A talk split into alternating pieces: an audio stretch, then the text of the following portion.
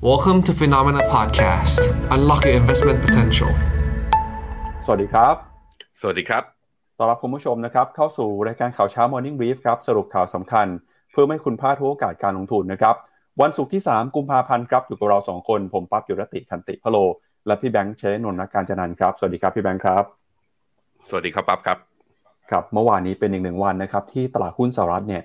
สดใสมาก ๆ เลยนะครับ ดัชนี S&P 500 บวกขึ้นมา 1.47% NASDAQ ครับเมื่อคืนนี้บวกขึ้นไปต่ออีก 3%กว่าๆเลยนะครับ แล้วก็ตลาดหุ้นของยุโรปเอง ก็ตอบรับนะครับผลการประชุมของธนาคารกลางยุโรป ธนาคารกลางอังกฤษที่มีมติขึ้นอัตราดอกเบี้ย ตามที่คาดการณ์นะครับ ตลาดหุ้นก็ปรับตัวบวกขึ้นมาได้นะครับ เดี๋ยววันนี้เราจะพาคุณผู้ชมไปดูกัน กับสรุปผลการประชุมของธนาคารกลางยุโรป ธนาคารกลางของอังกฤษนะครับ แล้วก็ที่สำคัญมากๆในวันนี้ก็คือ การประกาศผลประกอบการของบริษัทจดทะเบียนครับซึ่งวันนี้เนี่ยเราจะพาคุณผู้ชมไปวิเคราะห์กันนะครับกับผลประกอบการของ 3 บริษัททักใหญ่ ที่เพิ่งจะประกาศออกมาเมื่อคืนนี้ก็คือหุ้นของ Apple นะครับ Alphabet แล้วก็ Amazon ฮะซึ่งเป็น 3 เทคยักษ์ใหญ่นะครับที่แม้ว่าบางบริษัทเนี่ยจะรายงานผลประกอบการออกมาตามกว่าคาดนะครับแต่ภาพรวมแล้วดูเหมือนว่าตอนนี้ดัชนี NASDAQ ยังคงมีความมั่นใจ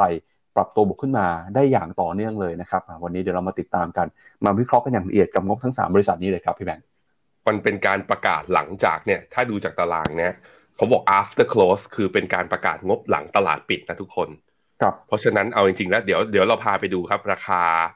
ราคา future หลังจากที่ตลาดปิดไปแล้วของ 3 ตัวเนี้ยเป็นอย่างไรบ้าง ซึ่งต้องบอกว่าเตรียมรับแรงกระแทกกันด้วยนะ วันศุกร์นี้ตลาดหุ้นอเมริกาน่าจะพักฐานแรงทีเดียว เดี๋ยวเราไปดูกันครับ ครับแล้วก็ตัวเลขสำคัญนะครับที่จะมีการประกาศเพิ่มเติมในวันนี้ตามเวลาสหรัฐก็คือตัวเลขการจ้างงานนอกภาคการเกษตรครับหลังจากที่ธนาคารกลางสหรัฐนะครับ ส่งสัญญาณ ใช้นโยบายการเงินเข้มงวด แต่ก็บอกว่าจะไม่รีบร้อนขึ้นดอกเบี้ยนะครับจะชะลอการขึ้นดอกเบี้ย ลดลงมาจากปีที่แล้วเนี่ยยังไงตัวเลขคืนนี้ก็เป็นตัวเลขสำคัญ ที่จะส่งผลนะครับต่อการพิจารณานโยบายการเงินของธนาคารกลางสหรัฐด้วยนะครับเดี๋ยวเริ่มต้นครับเรามาดูกันก่อนกับตลาดหุ้นเมื่อคืนนี้นะครับว่า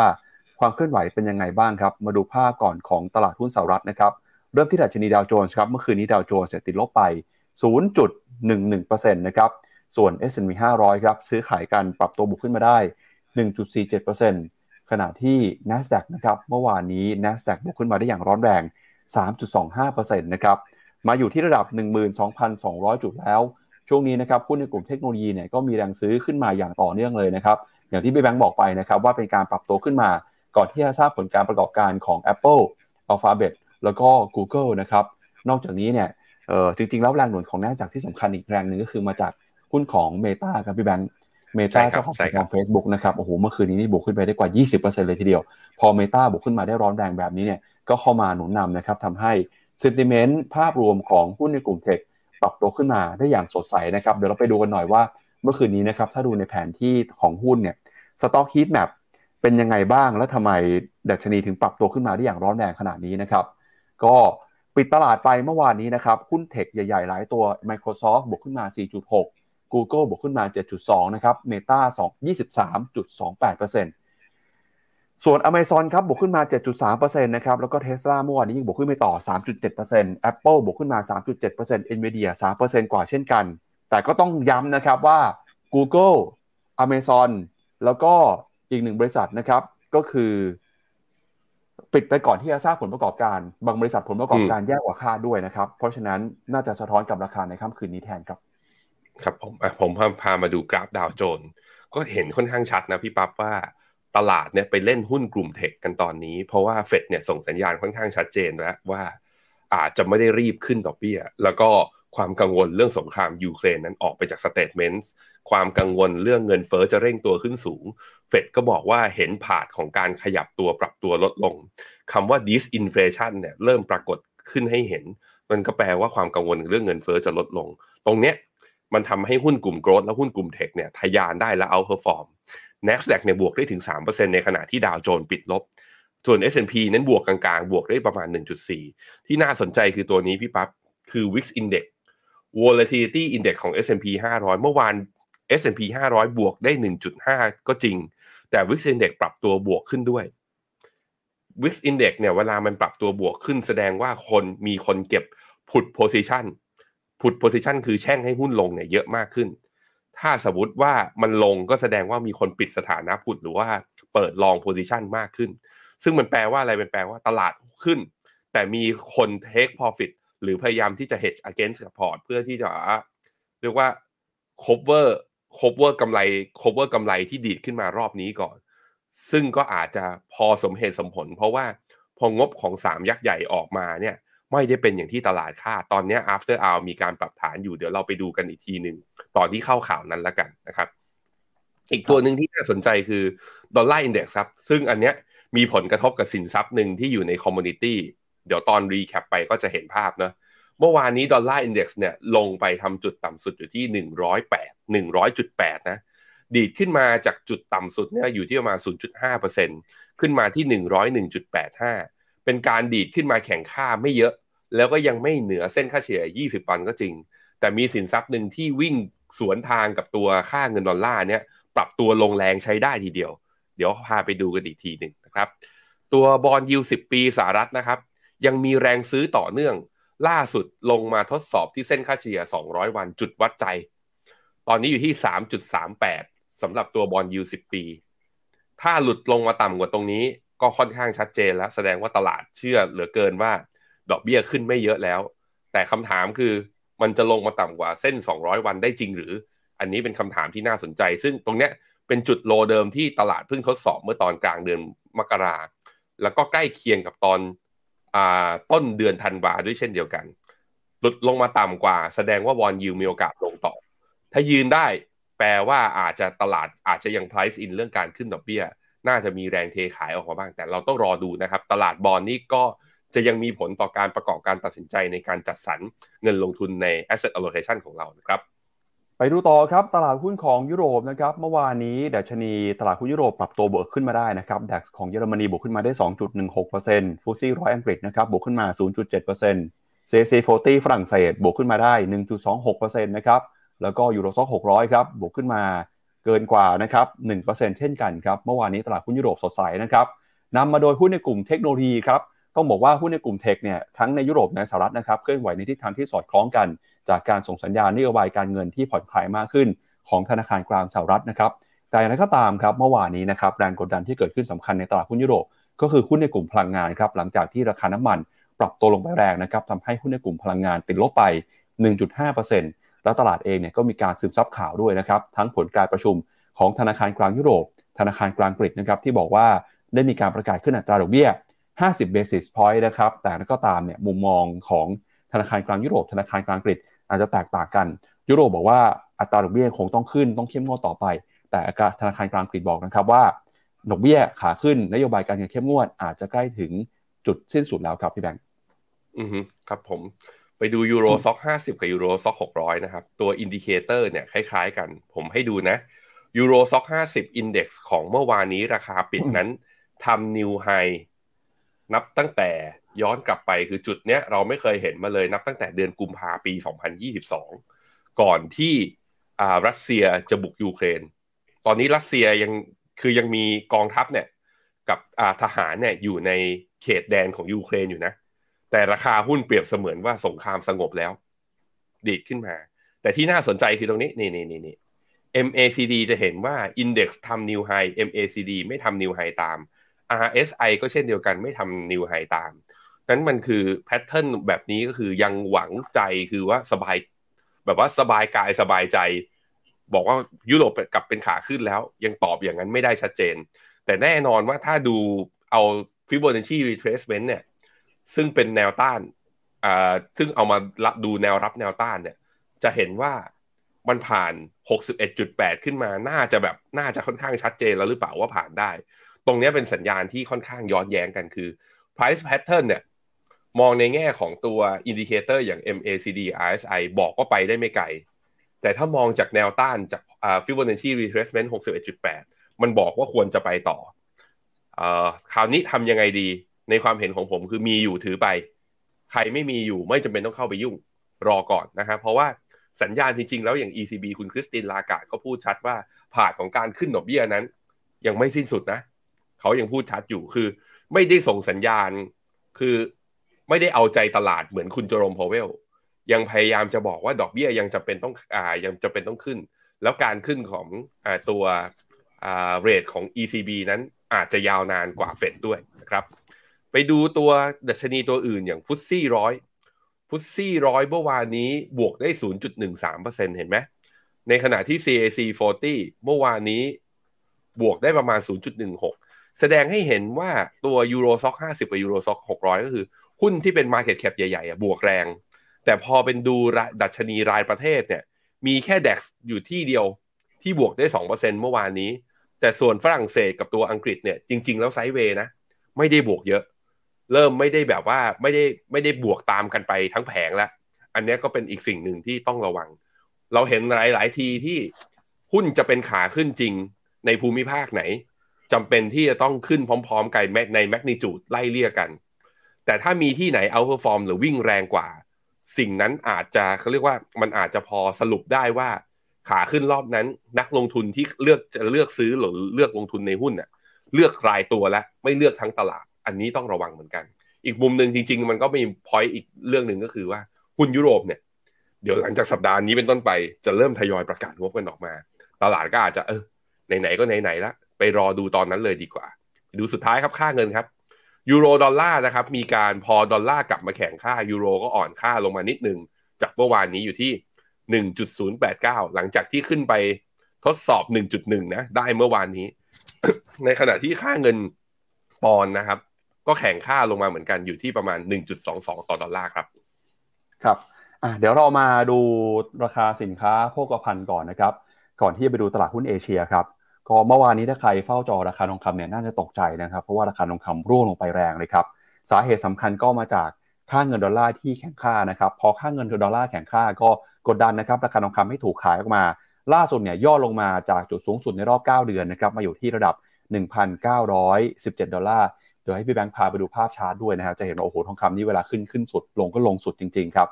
ส่วนราคาน้ำมันครับ ราคาน้ำมันเมื่อคืนลงต่อครับ หลังจากวันทำการก่อนหน้าติดลบไปประมาณ 3% สาเหตุส่วนหนึ่งก็มาจากดอลลาร์แข็งค่าด้วยนะครับคือดอลลาร์แข็งค่าเนี่ยกระทบกับราคาสินค้าโภคภัณฑ์หลายตัวเลยทีเดียว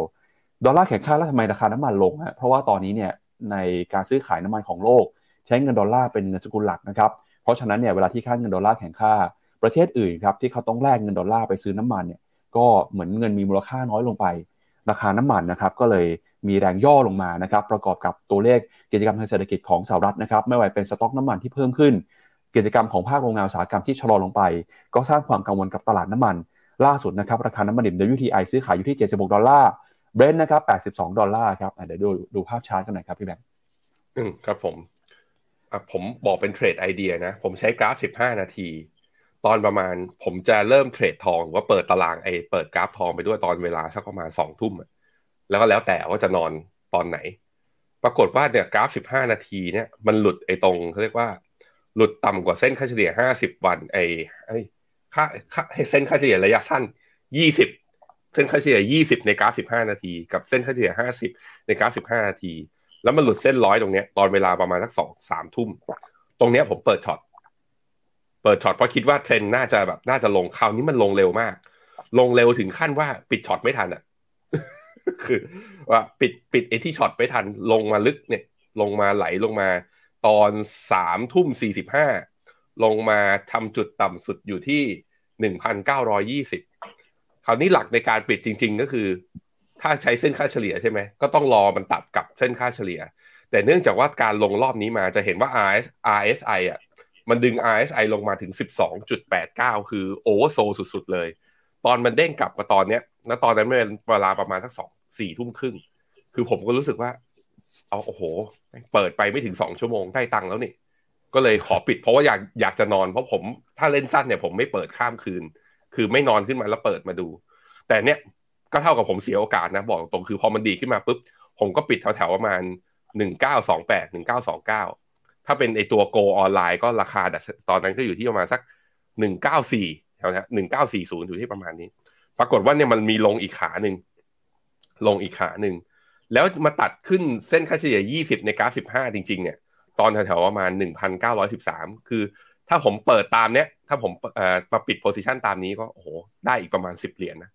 แต่ว่าปิดไปแล้วไม่เป็นไร ก็เฉยๆ ช่างมัน แต่จะเห็นว่ารอบเนี้ยเริ่มมีการเริ่มมีเช้าเนี้ยพอเปิดมาทองเริ่มมีการ rebound กราฟ 15 นาทีเริ่มเห็นเป็น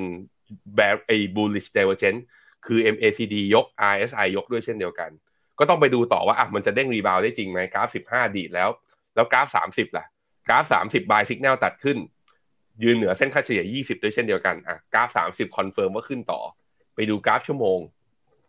กราฟชั่วโมงยังนะ ยังไม่ตัดขึ้น ยังไม่ตัดขึ้นเหมือนกัน แต่ข้างบนเนี่ยจะเห็นว่าไม่มีเส้นค่าเฉลี่ยใด ๆ เลยที่เป็นแนวต้าน ถ้าคุณเล่นก็ใช้ฟิบอนัชชีในการรับว่ามันมีต้านสำคัญอยู่ที่ตรงไหนอะผมลากให้ดู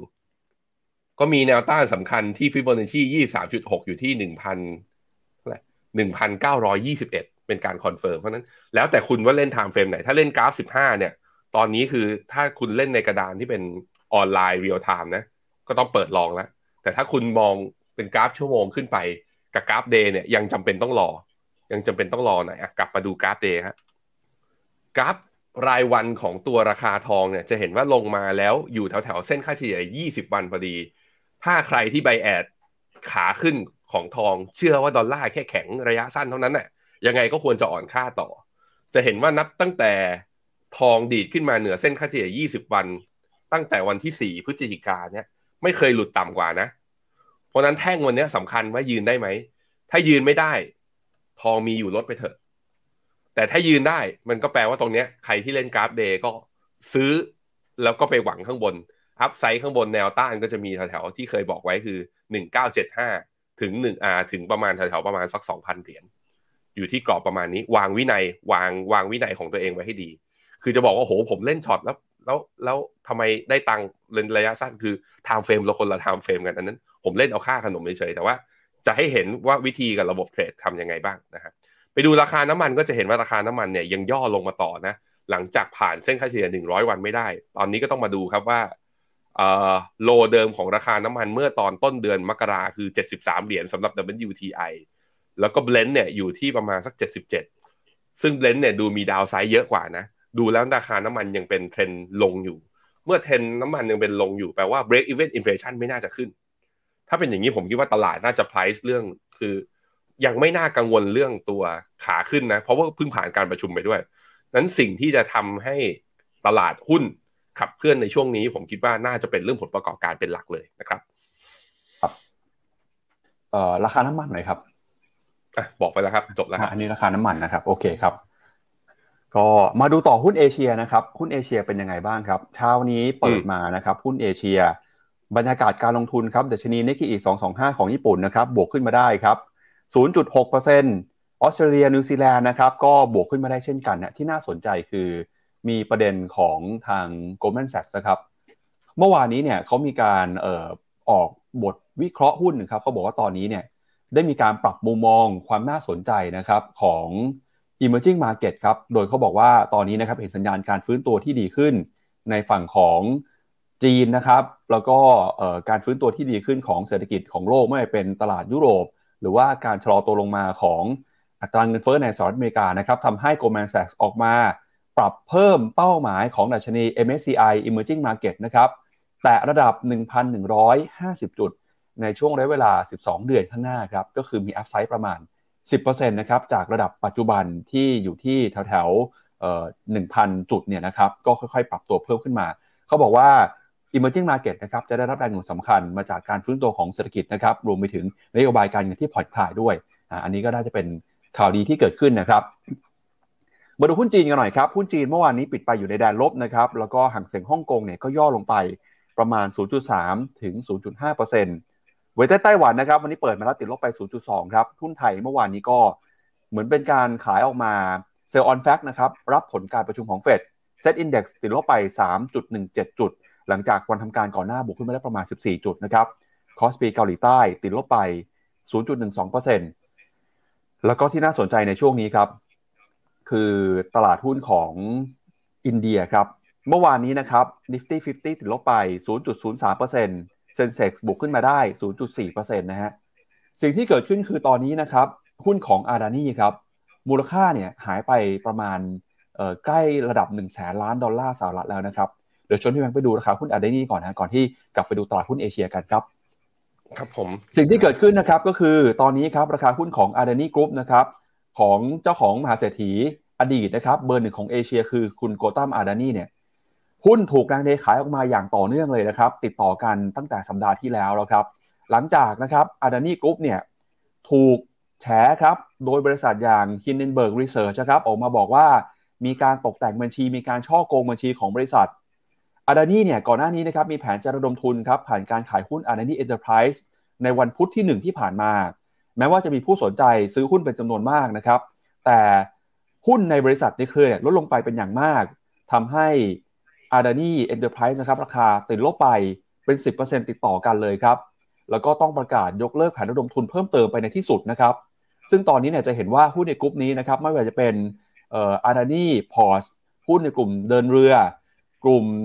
Total Gas นะครับ Energy Green Energy กลุ่มขนส่ง Transmission นะครับกลุ่ม Power ติดลบกันไปไม่น้อยกว่า 5-10%เลยทีเดียวครับ ตอนนี้เนี่ยธนาคารกลางอินเดียก็ขอให้บรรดาธนาคารพาณิชย์นะครับชี้แจงรายละเอียดเกี่ยวกับความเชื่อมโยงของบริษัทอาร์เดนี่กับธนาคารพาณิชย์ด้วยเพราะเขากลัวนะครับว่า ถ้าเกิดปัญหาขึ้นมาเนี่ยมันจะลุกลามไปสู่ระบบการเงินครับ อย่างไรก็ตามนะครับรัฐบาลอินเดียก็บอกมั่นใจครับว่า การที่หุ้นอาร์เดนี่กรุ๊ปถูกขายจะไม่กระทบนะครับต่อแนวโน้มโครงสร้างการเติบโตทางเศรษฐกิจของประเทศ กลายเป็นว่าหุ้นหนึ่งตัว บริษัทใหญ่หนึ่งบริษัทเนี่ยเวลามีปัญหาขึ้นมาเนี่ยอาจจะกระทบกับโครงสร้างของระบบการเงิน แล้วก็ระบบเศรษฐกิจของอินเดียเลยก็ได้ เรื่องนี้ต้องจับตากันต่อไปนะครับ ที่แน่ๆคือ Hindenburg Research ที่ประกาศช็อตเนี่ยตอนนี้น่าจะได้กำไรมหาศาลจากราคาหุ้นที่ปรับตัวลงมาแล้วครับจริงไม่จริงไม่รู้แต่กำไรไปแล้ว แล้วไม่แล้วไม่แน่นะพี่ปั๊บปิดโพซิชันไปหรือยัง คือเก็บกำไรเข้ากระเป๋าไปแล้วหรือยัง ราคาหุ้นอาดานี่กรุ๊ปสองวันนี้โหดมากนะพี่ปั๊บ วันพุธลบมา 28%เมื่อวานนี้ลบต่ออีก 26%แต่ว่าถ้าไปดูดัชนีเซนเซกในภาพรวมคือ เหมือนทำร้ายทำลายอะไรเซนเซกไม่ได้คือ เหมือนเซนเซกอยากขึ้น แต่อาดานี่ทำให้ฉุดไว้ทำให้ขึ้นไม่ได้ แต่ถึงแม้จะเป็นอย่างนั้นก็แล้ว แต่อาดานี่ลงแรง แต่ดัชนี BSE Sensex ก็ยังไม่ปรับตัวลงนะ อย่างเมื่อวานนี้ก็บวกอยู่ประมาณทัก 0.38%น่าสนใจทีเดียวนะครับ ในขณะที่หุ้นนิกเกอีครับอีกนิดเดียว ก็จะทะลุตัวฟิโบนัชชี50 ก็คือขึ้นมาครึ่งทางของขึ้นขาลง เป้าหมายของเรานะ 28,500 หวังว่าจะได้เห็นกันอรอกันต่อไป KOSPI ปรับย่อลงเบาๆครับ ยังยืนเหนือเส้นค่าเฉลี่ย 200 วันน่าสนใจทีเดียว แต่ว่าควรจะยืนเหนือ neckline นี้นะ ใครที่เป็นแฟนพันธ์แท้หุ้นเกาหลี สายเคป๊อปสายแบบแบ็คพิงไม่เกี่ยวกันนะฮะตัว KOSPI เนี่ยต้องยืนเหนือ 2,500 ขึ้นไปถึงจะหมายหมายความว่า เอ่อเป็นแนวต้านสำคัญที่ถ้าผ่านได้น่าจะกลับเป็นขาขึ้นอีกครั้งหนึ่งรอตรงนั้นกันก่อนนะครับหังเสงดูไม่ค่อยดีนะ หลังจริง ๆ สัปดาห์นี้ทั้งสัปดาห์เนี่ย พอเปิดหลังจากตรุษจีนมา แท่งแดงมากกว่าแท่งเขียวเออแล้วก็ย่อลงมาเมื่อเทียบกับตอนวันศุกร์ที่ 20 เนี่ย ตอนนี้ราคาเนี่ยต่ำกว่าด้วยนะฮะดูไม่ค่อยดีเท่าไหร่ ไม่แน่ใจเหมือนกันว่า เกิดจากอะไรข้อข้อดีคือข้อดีที่เห็นคือไม่ได้ปรับฐานลงแรง แต่มันเห็นชัดเจนว่าหลังตรุษจีนนั้นตลาดไม่ขึ้นต่อนะเช่นเดียวกันกับตัว CSI 300 นะครับ ก็ครับลบเสริมอยู่ประมาณ0.33 ครับเสริมข้อมูลที่แบงค์หน่อยครับฮ่องกงนะครับปีที่แล้วเนี่ย GDP นะครับติดลบไป 3.5%ครับก็บอกเป็นการหดตัวครั้งที่ 3 ในรอบ 4 ปีเลยนะครับ ตอนนี้ฮ่องกงก็บอกว่าพยายามจะกระตุ้นเศรษฐกิจมีแคมเปญที่น่าสนใจด้วยนะครับเผื่อคุณผู้ชมอยากไปที่ฮ่องกงอะนะฮะฮ่องกงเนี่ยเขาบอกเตรียมจะแจกตั๋วเครื่องบิน 5 0 0 0 0 0 ที่นั่งครับเพื่อดึงดูดนักท่องเที่ยวนะครับโดยเอ่อ โปรแกรมแคมเปญเนี่ยก็จะค่อยๆ ทยอยเปิดออกมานะครับ ชื่อโปรแกรมว่า Hello ฮ่องกงครับ คือเขาจะมีเกมให้เล่นนะครับ ไปร่วมสนุกกันได้ แล้วก็มีโอกาสลุ้นตั๋วเครื่องบิน แจก 5 0 0แสนที่นั่งเป็นงานแจกตั๋วเครื่องบินมากที่สุด อย่างที่ไม่เคยแจกมาก่อนเลย แล้วก็ช่วงนี้เนี่ยนะครับ ก็มีความพยายามเขาบอกว่าฮ่องกงเนี่ยอยากจะฟื้นฟูภาพลักษณ์นะครับ หลังจากเสียหายจากการประท้วง ความเข้มงวดเรื่องของโควิดนะครับ มาตรการกักตัวตอนนี้ก็พยายามจะดึงดูดให้คนกลับไปเที่ยวฮ่องกงมากขึ้นครับอะไปชื่ออะไรนะพี่ปั๊บ พิมครับพ์เว็บไซต์กันมาหน่อยอะคนไทยฮะ เราไปแย่งกัน ได้ยินแล้วอยากไปดิสนีย์ฮ่องกงเลยอะใครไปเป็นเพื่อนผมหน่อยเล่นแล้วถ้าใครได้ได้ได้ตั๋วมานะ เอามาแบ่งกันด้วยนะฮะครับ อย่าลืมกัน โอเค ไปไต้หวันฮะ ไต้หวันครับลบ 0.5%แต่ว่าดีดมาจากราคาตัวไต้หวัน Semiconductor นะ TSMC ที่บวกแรง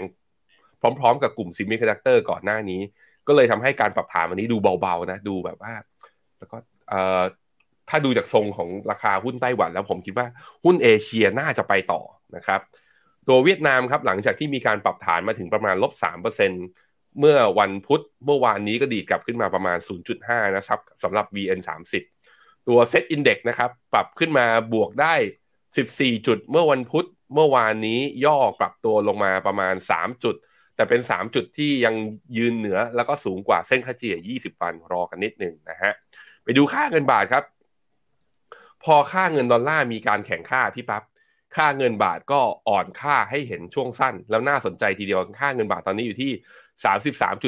33.04 เป็นจุดที่กลับมายืนเหนือเส้นค่าเฉลี่ย 20 วันได้อีกครั้งหนึ่งหลังจากที่ไม่ได้เห็นนะตัวค่าเงินบาทยืนเหนือเส้นค่าเฉลี่ย 20 วันมาเลย ย้อนกลับไปนู่นเลย วันที่ 1 พฤศจิกาเป็นต้นมาเพราะนั้นจะเข้าสู่รอบของการเรียกว่ายอดรอบของการอ่อนค่าช่วงสั้น สำหรับค่าเงินบาทหรือเปล่า เพราะดอลลาร์เริ่มเขาเรียกว่าเริ่มกระบฏและเริ่มมีความแข็งค่าในช่วงสั้น ๆ ให้เราเห็น โดยเฉพาะเมื่อวานนี้นะครับ ครับอะเดี๋ยวเราไปดูกันนะครับกับประเด็นใหญ่เรื่องแรกของเราในวันนี้ครับ ก็คือผลการประชุมของธนาคารกลางยุโรปเมื่อคืนนี้นะครับ เมื่อวานนี้เนี่ยมีธนาคารกลางยักษ์ใหญ่2แห่งประชุมกันก็คือธนาคารกลางยุโรปหรือว่า ECB นะครับแล้วก็ธนาคารกลางกรีกหรือว่า BOE ครับ ผลการประชุมเป็นไปตามที่ตลาดคาดการเลยนะครับ ก็คือมีการปรับขึ้นอัตราดอกเบี้ยนโยบาย 50 basis point ครับ เดี๋ยวมาดูกันทีละแห่งก่อนนะครับ เริ่มต้นกันที่ธนาคารกลางยุโรปก่อนนะครับ ธนาคารกลางยุโรปเนี่ยมีการปรับขึ้นอัตราดอกเบี้ยนโยบาย 50 basis point หรือว่า 0.5%นะครับ หลังจากที่เพิ่งจะมีการปรับขึ้นอัตราดอกเบี้ยในช่วงเดือนธันวาคมที่ผ่านมานะครับ เนื่องมาจากเงินเฟ้อเนี่ยที่ปรับตัวเพิ่มสูงขึ้นมา ก็ส่งผลกระทบนะครับต่อประชาชนกว่า 20 ประเทศ ในกลุ่มยูโรโซนที่ใช้เงินสกุลยูโรอยู่ในตอนนี้นะครับทำให้ปัจจุบันครับอัตราดอกเบี้ยนโยบายของธนาคารกลางยุโรปเนี่ยขยับขึ้นมานะครับอยู่ที่ระดับ 2.5%ครับทำสถิติสูงสุดในรอบ 14 ปี นอกจากนี้นะครับ ECB ก็ยังส่งสัญญาณปรับขึ้นอัตราดอกเบี้ยต่อไป บอกว่าจะขึ้นต่อไปในเดือนมีนาคมด้วยนะครับโดยในการประชุมครั้งนี้นะครับเราจะเห็นว่าทางธนาคารกลางยุโรปยังคงกังวลครับกับสถานการณ์เงินเฟ้อ แม้ว่าเงินเฟ้อเดือนมกราคมของยูโรโซนเนี่ยจะปรับตัวลงมา ติดต่อกัน 3 เดือนแล้วนะครับ แต่ตัวเลขก็ยังคงอยู่ที่ระดับสูงถึง 8.5%ขณะที่เงินเฟ้อพื้นฐานครับ ซึ่งไม่รวมราคาพลังงานแล้วก็อาหารสดนะครับ ยังอยู่ที่ระดับ 5.2%ครับ ซึ่งถือว่าเป็นตัวเลขนะครับที่สูงกว่าเป้าหมายของธนาคารกลางยุโรปที่ 2%ครับ นอกจากนี้นะครับในการประชุมครั้งถัดไปเนี่ย ธนาคารกลางยุโรปก็ยังส่งสัญญาณด้วยครับว่าตลาดประเมินกันนะครับว่าจะมีการขึ้นดอกเบี้ยอีก 50 basis point หรือว่า 0.5%ในเดือนมีนาคม ราะฉะนั้นนะครับในเดือนมีนาเนี่ยเดือนหน้าอัตราดอกเบี้ยนโยบายของยุโรป มีโอกาสจะแตะขึ้นไปอยู่ที่ระดับ 3%นะครับเราจะเห็นนะครับว่าก่อนหน้านี้ครับ ECB มีการขึ้นดอกเบี้ยไปแล้วนะครับ 50 basis point ในเดือนกรกฎาคม ซึ่งถือเป็นการปรับขึ้นอัตราดอกเบี้ยครั้งแรกในรอบ 11 ปี แล้วก็การเป็นการขึ้นดอกเบี้ยครั้งใหญ่ที่สุดนะครับในรอบเกือบเอ่อ10ถึง20 ปีเลยทีเดียวครับ คุณคริสตินลากาดนะครับก็ออกมาพูดบอกว่าการปรับขึ้นอัตราดอกเบี้ยเนี่ยยังคงจำเป็นนะครับยุโรปยังคงต้องใช้นโยบายการเงินเข้มงวด ตราบนานเท่านานเพื่อกดดันเงินเฟ้อให้ปรับตัวลงมาสู่เป้าหมาย 2%ให้ได้นะครับ อันนี้เป็นมุมมองความคิดเห็นแล้วก็ผลการประชุมของธนาคารกลางยุโรปที่แรกก่อนครับพี่แบงค์ครับผม ตัว ECB เนี่ย ถ้าดูจาก Terminal Rate ตอนนี้นะตลาดคาดว่าจะไปเห็นดอกเบี้ยปลายทางเนี่ยอยู่แถวประมาณสัก 4.4.3 ถึง 4.5 อยู่ที่ประมาณนี้ ตอนนี้อยู่ที่เท่าไหร่นะครับ3 2.5 ครับ อ่า2.5 ก็แปลว่าขึ้นได้อีก โหขึ้นได้อีกเยอะนะ ขึ้นได้อีก 1.5 ถ้าขึ้นครั้งละ 50 basis point ไป ก็แปลว่าขึ้นได้อีก 3 ครั้ง อันนี้ถ้าดูจากตัว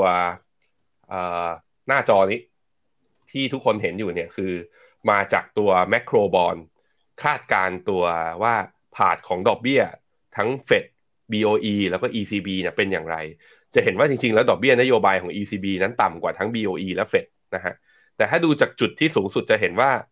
คือเหมือนกับเฟดกับ BOE จะเจอจุดสูงสุดก่อน สักพักหนึ่งแล้ว ECB จะเจอจุดสูงสุดของการขึ้นดอกเบี้ยแถวๆประมาณกลางปี 2023ดูกราฟนี้นะ ดูหน้าถัดไป หน้าถัดไปฮะ ECB เนี่ยตอนนี้เนี่ยตลาดคาดการว่าดอกเบี้ยปลายทางนะขาขึ้นรอบนี้ ดอกเบี้ยจะไปจบอยู่ที่ประมาณ 4.4 ของเฟดเนี่ยอยู่ที่ 4.9 ของทางอ๋อ ECB โทษทีฮะอ๋อ ECB อยู่ที่ 3.47 ในขณะที่ ผมดูถูกไหมเนี่ยทำไมทีมงานทำสีดำกับสีเทาใกล้เคียงกันเหลือเกิน อะ โอเค ไม่เป็นไร BOE BOE 4.41 ในขณะที่ ECB อยู่ที่ 3.47 อะ ประธานโทษ ถ้า ECB บอก 3.47 แสดงว่าขึ้นดอกเบี้ยอีกสองครั้ง ส่วนเฟดเนี่ย 4.9 แสดงว่าขึ้นดอกเบี้ยอีกอีกครั้งหนึ่งครั้งหน้า ไอ ECB ที่ 4.4 ก็ขึ้นดอกเบี้ยอีกครั้งสองครั้ง โอ้ ถ้ามองอย่างเงี้ยแสดงว่าตัว market expectation เนี่ย คาดการว่าภายในไม่เกินไตรมาสสอง ทั้งสามที่นี้ดอกเบี้ยขาขึ้นเนี่ยสิ้นสุดแล้ว น่าสนใจนะนี่ตลาดคิดแบบนี้ แต่ถ้าดูจากดอทพลอตหรือประมาณการจากคือทางฝั่งผู้กำหนดนโยบายเองอะทั้งสามธนาคารกลางเลยอะมองว่าดอกเบี้ยเนี่ยยังขึ้นอยู่ในไตรมาสสองแล้วเดี๋ยวค่อยไปคงที่ในไตรมาสสามนะครับ ก็ในเดือนมกราคมนี้นะครับเราจะเห็นว่าธนาคารกลางหลาย ๆ ที่เนี่ยก็ทยอยเดินหน้าปรับขึ้นอัตราดอกเบี้ยนโยบายกันไปแล้วนะครับไม่ว่าจะเป็นธนาคารกลางยุโรป ธนาคารกลางสหรัฐนะครับแล้วก็ธนาคารกลางอังกก็เป็นล่าสุด ธนาคารของไทยนะครับแบงก์ชาติบ้านเราก็ขึ้นดอกเบี้ยไปด้วยนะครับแล้วก็ในฝั่งของออสเตรเลียกำลังจะมีการประชุมนะครับแต่นิวซีแลนด์เราก็เห็นแล้วก็ในฝั่งของอินโดนีเซียหลายประเทศนะครับก็กำลังทยอยปรับขึ้นอัตราดอกเบี้ยกันครับพี่แบงค์ ไปดูหน่อยครับ balance sheet เป็นยังไงนะครับ ECB ก็บอกจะใช้นโยบายการเงินเข้มงวดมากขึ้นด้วยนะครับ ครับผมก็จะเห็นว่า balance sheet ของ ECB นั้นก็เริ่มปรับตัวย่อลงมานะ จากประมาณ 9.5 trillion US ดอลลาร์นะ ตอนนี้ลงมาที่ 8.58 นะครับ ถึงไม่ได้ส่งส่งสัญญาณผ่อนคลายแต่ balance sheet ที่หดตัวลงมาก็ค่อนข้างชัดเจนนะว่า ใช้นโยบายการเงินแบบเข้มงวดมากขึ้น เพื่อที่จะชะลอเงินเฟ้อในทุกทาง ใช้ทั้งมาตรการดอกเบี้ย แล้วก็ลดขนาด balance sheet ไม่เข้าไปซื้อพันธบัตรระยะยาว ก็ปล่อยให้ bond yield ตัวยาวเนี่ยมันดีดตัวขึ้นมาสูงขึ้น เมื่อ bond yield ตัวตัวยาวดีดตัวขึ้นสูงขึ้น cost of funding ก็คือต้นทุนในการกู้ยืมที่สูงขึ้น ก็จะทำให้มีการชะลอการจับจ่ายการบริโภคแล้วก็การลงทุน สิ่งนี้ก็จะทำให้กดให้เงินเฟ้อมีโอกาสที่จะปรับตัวลงได้นะครับนั่นคือวิธีการของเขาครับ ธนาคารกลางยุโรปไปแล้วครับ ไปดูธนาคารกลางอังกฤษกันหน่อยว่าเป็นยังไงบ้างนะครับ เมื่อวานนี้ผู้ว่าการธนาคารกลางอังกฤษคุณ Andrew Bailey นะครับออกมาแถลงผลการประชุมครับผลการประชุมก็เป็นไปตามที่ตลาดคาดการเลยนะครับธนาคารกลางอังกฤษหรือ BOE ครับมีมติขึ้นอัตราดอกเบี้ยนโยบายสู่ระดับนะครับเอ่อขึ้นอีก 50 basis point 0.5%สู่ระดับ 4%แล้วนะครับจะเห็นว่าอัตราดอกเบี้ยเนี่ยของอังกฤษนะครับสูงกว่าของยุโรปครับซึ่งตัวเลข 4%นี้เป็นตัวเลขที่สูงที่สุดนะครับตั้งแต่ปี 2008 เลยครับ แล้วก็การปรับขึ้นครั้งนี้เนี่ยเป็นการปรับขึ้นดอกเบี้ย 10 ครั้งติดต่อกันแล้วนะครับ โดยแถลงการของ BOE ก็ออกมาบอกว่าเเริ่มเห็นแล้วครับว่า จุดสิ้นสุดของนโยบายการเงินขาขึ้นเนี่ยใกล้จะเห็นแล้วนะครับ แนวโน้มการใช้นโยบายการเงินชะลอตัวก็จะเกิดขึ้นในเร็วๆนี้นะครับ ระบุว่าเงินเฟอ้อมีแนวโน้มผ่านจุดที่สูงที่สุดไปแล้ว แต่การปรับขึ้นอัตราดอกเบี้ยต่อไปยังคงมีความเป็นไปได้ครับ ถ้าหากว่าความเสี่ยงเงินเฟ้อเนี่ยจะยังคงอยู่สูงหรือว่าอยู่นานมากกว่าที่คาดเอาไว้ เดือนพฤศจิกายนที่ผ่านมานะครับ BOE มีการขึ้นดอกเบี้ยไปมากถึง 75 basis point เลยครับ ซึ่งเป็นการขึ้นดอกเบี้ย ครั้งที่ใหญ่ที่สุดในรอบ 33 ปี ก่อนที่จะค่อยๆชะลอลงมาเหลือขึ้นเพียงแค่ 0.5%นะครับในเดือนธันวาคม แล้วก็มกราคมครับก็ขึ้นอีก 50 basis point เท่ากันนะครับ ส่วนมุมมองนักวิเคราะห์ครับบอกว่า BOE เนี่ยจะชะลอความร้อนแรงในการขึ้นดอกเบี้ยนะครับลงมาอยู่ที่ 25 basis point 0.25% ในช่วงไตรมาสที่ 2 ของปีนี้นะครับก็เป็นการส่งสัญญาณที่เห็นทิศทางที่ดีขึ้นครับ บอกว่าเศรษฐกิจเนี่ยอาจจะไม่ได้ชะลอตัวลงมาอย่างรุนแรง เหมือนที่เคยกังวลไว้ก่อนหน้านี้ เงินเฟอ้อก็ส่งสัญญาณดีขึ้นมาแล้วนะครับ นโยบายการเงินที่เข้มงวดเนี่ยก็มีความจำเป็นต้องเข้มงวดน้อยลงครับพี่แบงค์อืมครับผมขึ้นอีก 50 basis point อยู่ที่ 4 กลับไปที่เมื่อกี้ terminal rate ในกราฟที่แมคโครบอลเขาดูไว้นะ ไอตัว EBOE เนี่ยคาดว่า terminal rate จะอยู่ที่ 4.4 ขึ้นมา 4 ก็แปลว่าเหลือการขึ้นอีกครั้งเดียวนะ ถ้าตลาดถ้าตลาดมองนะ ตลาดมองคล้ายๆกันเลย ตลาดมองเฟดจะขึ้นดอกเบี้ยได้อีกหนึ่งครั้ง ตลาดมอง ECB จะขึ้นดอกเบี้ยไม่เกิน 2 ครั้ง ตลาดมอง BOE จะขึ้นดอกเบี้ยได้แค่อีกครั้งเดียว อันเนี้ยคือถ้าขึ้นได้แค่เท่านี้จริง ๆ แล้วมันทำให้สปีชหรือถ้อยแถลงของ ผู้กำหนดนโยบายต่างๆอะเบาใจกับเงินเฟอ้อได้ ก็อาจจะเป็นอย่างนั้นแหละ ก็คือที่ยุโรปสามารถที่ตลาดหุ้นเขายังสามารถปรับตัวขึ้นได้อยู่ ก็อาจจะมีเหตุผลเรื่องนี้ แต่ว่าเราก็รู้กันเนี่ยคือสัปดาห์ที่แล้วนะ พี่ปับ๊บทางทีม Investment เดี๋ยวผมลองหาสไลด์ทีหนึ่งว่าเจอไหม เอามาให้ดูแล้วและ IMF ก็เป็นคนคาดการเองด้วยว่า GDP ของประเทศทั้งทั้งโลกเนี้ย คนที่จะติดลบแน่ๆ ในปี 2023 เนี่ยก็คือประเทศอังกฤษ แล้วหุ้นอังกฤษจะมาอยู่แถวๆให้เดิมได้อย่างไร ในเมื่อ recession กำลังเจออยู่ GDP กำลังจะติดลบ 4 ไตรมาสติดต่อกัน อันเนี้ยมันเป็นสิ่งที่เรายังเห็นแล้วยังภาพมันยังไม่ชัดนะว่า เออเราตลาดจะเริ่มปรับฐานได้ตอนนี้ไหม หรือไอ้ที่ IMF ประมาณการมาเนี่ยประมาณการผิดพลาดต้องรอดูนะครับเอาละครับ เดี๋ยวชวนที่แบงค์ไปอ่านคอมเมนต์หน่อยนะฮะคุณผู้ชมมองข่าวเศรษฐกิจวันนี้แล้วเป็นยังไงบ้างครับ ธนาคารกลางของหลายประเทศเนี่ยนะครับเขาบอกว่าจะค่อยๆ ชะลอการใช้นโยบายการเงินเข้มงวดนะครับ ธนาคารกลางประเทศก็บอกว่า จุดสิ้นสุดของนโยบายการเงินขาขึ้นใกล้จะมาแล้ว เงินเฟ้อลงมาแล้วนะครับ คุณผู้ชมเชื่อว่าปีนี้เนี่ยเงินเฟ้อจะลงจริงหรือเปล่า หรือว่านโยบายการเงินนะครับ จะยังคงเข้มงวดต่อไปไหมพิมพ์ข้อความเข้ามาพูดคุยเข้ามาแสดงความคิดเห็นกันหน่อยนะครับเดี๋ยวก่อนไปอ่านคอมเมนต์ครับชวนคุณผู้ชมดูข้อมูลอีกนิดหนึ่งฮะถ้าเปรียบเทียบนะครับเอ่อ อัตราดอกเบี้ยนโยบายครับพี่แบงค์จะเห็นว่าตอนนี้เนี่ยธนาคารกลางของสหรัฐนะครับเป็นประเทศขนาดใหญ่ที่มีนโยบายการเงินเข้มงวดมากที่สุดครับอัตราดอกเบี้ยของธนาคารกลางสหรัฐนะครับคือ 4.8%ครับอันนี้คือมากสุดเลยนะครับในบรรดาประเทศเศรษฐกิจขนาดใหญ่ รองลงมาครับคือธนาคารกลางอังกฤษนะครับตอนนี้อยู่ที่ 4 ครับ ยุโรป 3 นะครับเอ่อ2.53เนี่ยครับก็ใกล้เคียงกันนะครับ แล้วก็ธนาคารกลางของสวิสนะครับตอนนี้คือ 1 ญี่ปุ่นเนี่ยต่ำสุดเลยครับ ติดลบ 0.1 ครับ ครับผม คุณอำนาจบอกยุโรปสู้ๆ แสดงว่าถืออยู่ใช่ไหม เปลี่ยนรูปได้ไหมคุณอำนาจ รูปนี้แบบ รูปนี้ติดเลทนิดนึงนะฮะคุณจำบอกว่าฟังไม่เข้าใจทำยังไงดี ฟังไปเรื่อยๆครับ เดี๋ยวก็จะเข้าใจก็น่าจะมีคนถามเหมือนกันว่าทำไมเราต้องมารู้ด้วยว่าธนาคารกลางเขาจะขึ้นดอกเบี้ยหรือลดดอกเบี้ย เวลาเราลงทุนในตลาดหุ้นใช่ไหม ต้นทุนคือเขาเรียก cost of capital หรือต้นทุนทางการเงินที่มันก็คืออยู่ในรูปแบบของดอกเบี้ย ลองคิดอย่างนี้สิ ถ้าอยู่ดีนะดอกเบี้ยในตลาดเราแค่ฝากเงินในธนาคารเราได้ดอกเบี้ย 12%น่ะผมคิดว่าตลาดหุ้นไม่ไปไหนหรอก เพราะทุกคนไม่จำเป็นต้องออกมาเสี่ยง ก็เอาเงินไปฝากไว้ในธนาคารแล้วก็กินดอกเบี้ยไปเรื่อยๆ ดีกว่าทำไมต้องมาพยากรณ์เศรษฐกิจด้วยว่าให้มันจะขึ้นหรือว่ามันจะลงนั้นดอกเบี้ยยิ่งตราไอยิ่งอัตราดอกเบี้ยในตลาดมันเพิ่มขึ้นสูงขึ้น มันจะผลักให้คนที่เสี่ยงต่ำเนี่ยออกจากตลาดหุ้นแล้วไปฝากเงิน ถ้าเมื่อไหร่อัตราดอกเบี้ยมันเริ่มคงที่หรือเริ่มปรับตัวลง คนก็จะทนไม่ได้เพราะเฮ้ยเงินเฟอ้อก็มีต้องมาสู้กับเงินเฟอ้อเงินเดือนก็ขึ้นน้อย แถมคือเงินฝากก็ลงมาต่ำติดดินอีกก็จะผลักให้คนที่มีเงินออมอยู่เนี่ยไหลเข้าลงทุน ซึ่งต้องบอกว่าก่อนโควิดเนี่ยตั้งนับตั้งแต่ตอนวิกฤตซับพลามปี 2008 เป็นต้นมา ธนาคารกลางทั่วโลกกดอัตราดอกเบี้ยให้ต่ำแถมธนาคารกลางที่มีอำนาจเงินนะมีอิทธิพลมากที่สุดในตลาดทุนอย่างเฟดเนี่ยทำ QE ด้วยคือปั๊มเงินเข้ามาในระบบแล้วซื้อตราสารหนี้ตัวเองทำให้ไม่ใช่แค่ดอกเบี้ยนโยบายต่ำแต่เป็นตราสารหนี้ทุกตัวเลยทั้งตัวสั้นตัวกลางตัวยาวนั้นต่ำลงมากันหมด มันเลยกดดันให้คนที่เสี่ยงต่ำอะอยากลงทุนในตราสารหนี้แต่มันได้ดอกเบี้ยต่ำมากๆไม่รู้จะทำอะไร ก็เลยผลักให้เงินก้อนนี้ไหลเข้ามาลงทุนในตลาดหุ้น ตลาดหุ้นมันก็เลยคึกคักในช่วง 10-20 ปีที่ผ่านมามาตลอด แต่ตอนนี้สถานการณ์มันเปลี่ยนไปคือ พอดอกเบี้ยมันปรับขึ้นมา คนที่เคยถือเงินอยู่ในตลาดหุ้นเยอะๆเขาก็บอกว่าเฮ้ยฉันจำเป็นต้องเสี่ยงขนาดนี้เหรอในเมื่อตอนนี้ตราสารหนี้ขึ้นมาได้ดอกเบี้ยสี่เปอร์เซ็นห้าเปอร์เซ็นแล้วนะ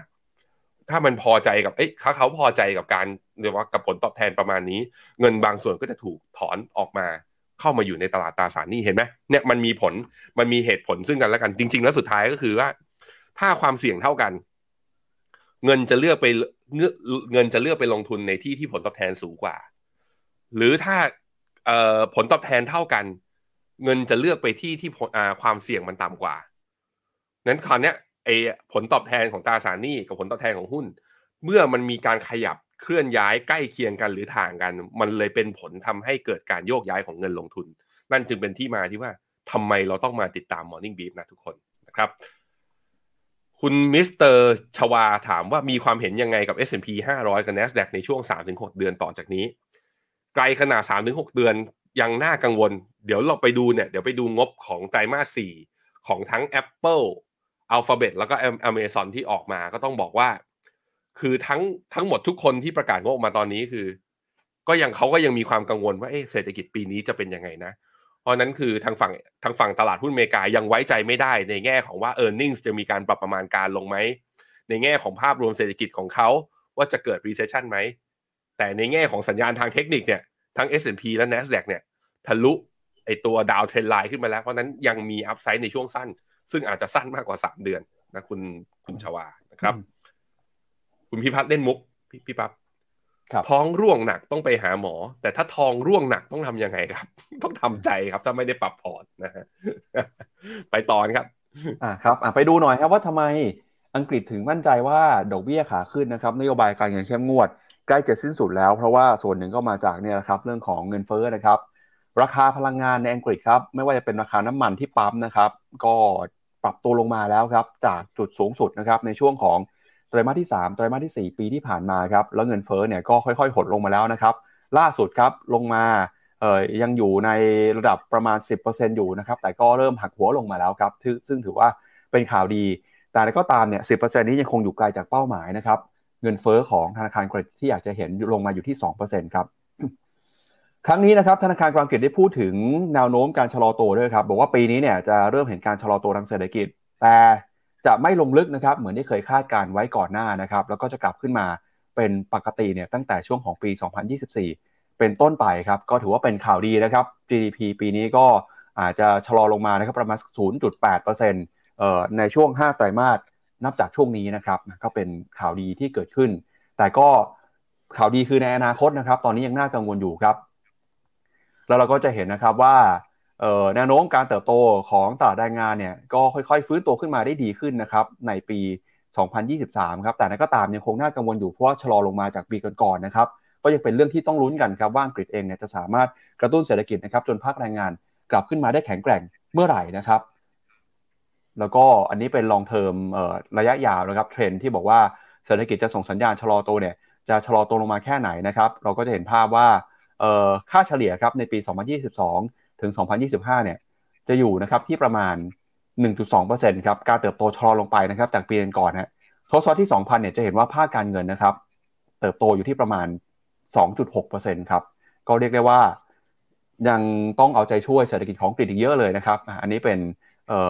ตัวเลขในตลาดเงินครับ เดี๋ยวชวนที่แบงค์ไปดูต่อครับความน่าจะเป็นของภาวะเศรษฐกิจถดถอยครับ อืม น่าสนใจนะครับ เพราะว่าไอ โอกาสในการเกิดเศรษฐกิจถดถอยของที่อังกฤษเนี่ยตอนนี้ต้องใช้ตัวแกนซ้ายนะ อย่าไปบอกเฮ้ยทำไมมันต่ำกว่า 40 เอง ก่อนหน้านี้ไม่ใช่เฮ้ยไม่ใช่ เส้นสีเหลืองนี่ทั้งดูแกนซ้าย เส้นสีเหลืองนี่คือ probability ของอังกฤษ เส้นสีดำเนี่ยคือ popularity ของยูโรโซนซึ่งต้องใช้แกนทางขวา ของยูโรโซนตอนนี้อยู่ที่ประมาณ 67.5%ก็คือมีโอกาสเกินครึ่งที่จะเข้า recession ปีนี้ แต่อังกฤษเนี่ย90%นะแทบจะเลี่ยงไม่ได้เลยว่าปีนี้น่าจะ recession แน่ๆอันนี้เลยเป็นเหตุผลไงที่ผมบอกว่า FTSE ร้อยครับ คุณยืนอยู่แถว new high ใกล้ๆตรงเนี้ย คุณยืนไปได้ยังไงrecession รอคุณอยู่ข้างหน้า มันต้องมีใครผิดสักคนหนึ่งไม่ตัวเลขนี้ผิดก็ไอตลาดนั่นแหละที่ผิดนะฮะต้องรอดูกันอีกทีนึงครับ ครับ เอาละครับ มาดูกันต่อครับ กับผลประกอบการของบริษัทจดทะเบียนยักษ์ใหญ่กันบ้างครับ ว่าเป็นยังไงนะฮะเริ่มต้นครับกับบริษัทแรกก่อนครับ Apple นะครับ เมื่อวานนี้หลังจากเปิดเผยผลประกอบการออกมาครับ ปรากฏว่า ยอดขายของ Apple เนี่ยหดตัว 5%ในไตรมาสที่ 4 นะครับ เป็นไตรมาสที่ยอดขายต่ำที่สุดเลยครับ นับตั้งแต่ปี 2016 นะครับ แล้วก็เราจะเห็นนะครับว่าตอนนี้เนี่ยยอดขายครับ iPhone Mac นะครับเริ่มจะชะลอลงมาแล้วครับ พอประกาศผลประกอบการออกมานะครับ ราคาหุ้น after hour เมื่อวานนี้ Apple เนี่ยติดลบไปประมาณ 3.25%ครับ ก็เป็นการชะลอตัว เป็นการหดตัวลงมานะครับ เดี๋ยวเราไปดูกันหน่อยฮะว่า รายได้ยอดขายมีอะไรที่น่ากังวลบ้างนะครับ เมื่อวานนี้ Apple เปิดเผยผลประกอบการบอกว่าตอนนี้ครับ บริษัทเนี่ยนะครับมีรายได้รวมกัน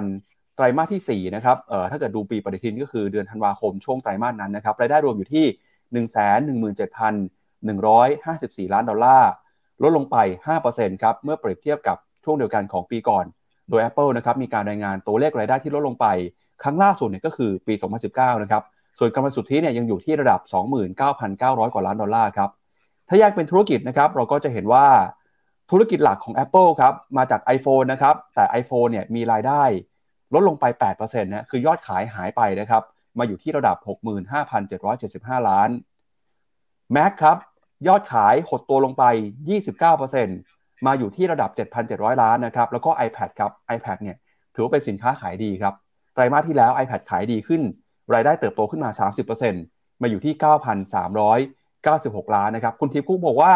ไตรมาสที่ผ่านมาเนี่ยแอปเปิลมีอุปกรณ์เปิดใช้งานรวมกันนะครับ มากกว่า 2,000 ล้านเครื่องเป็นครั้งแรก ส่วน CEO นะครับของเอ่อ Apple เนี่ยออขอให้ CFO นะครับออกมาบอกว่าธุรกิจการให้บริการก็เติบโต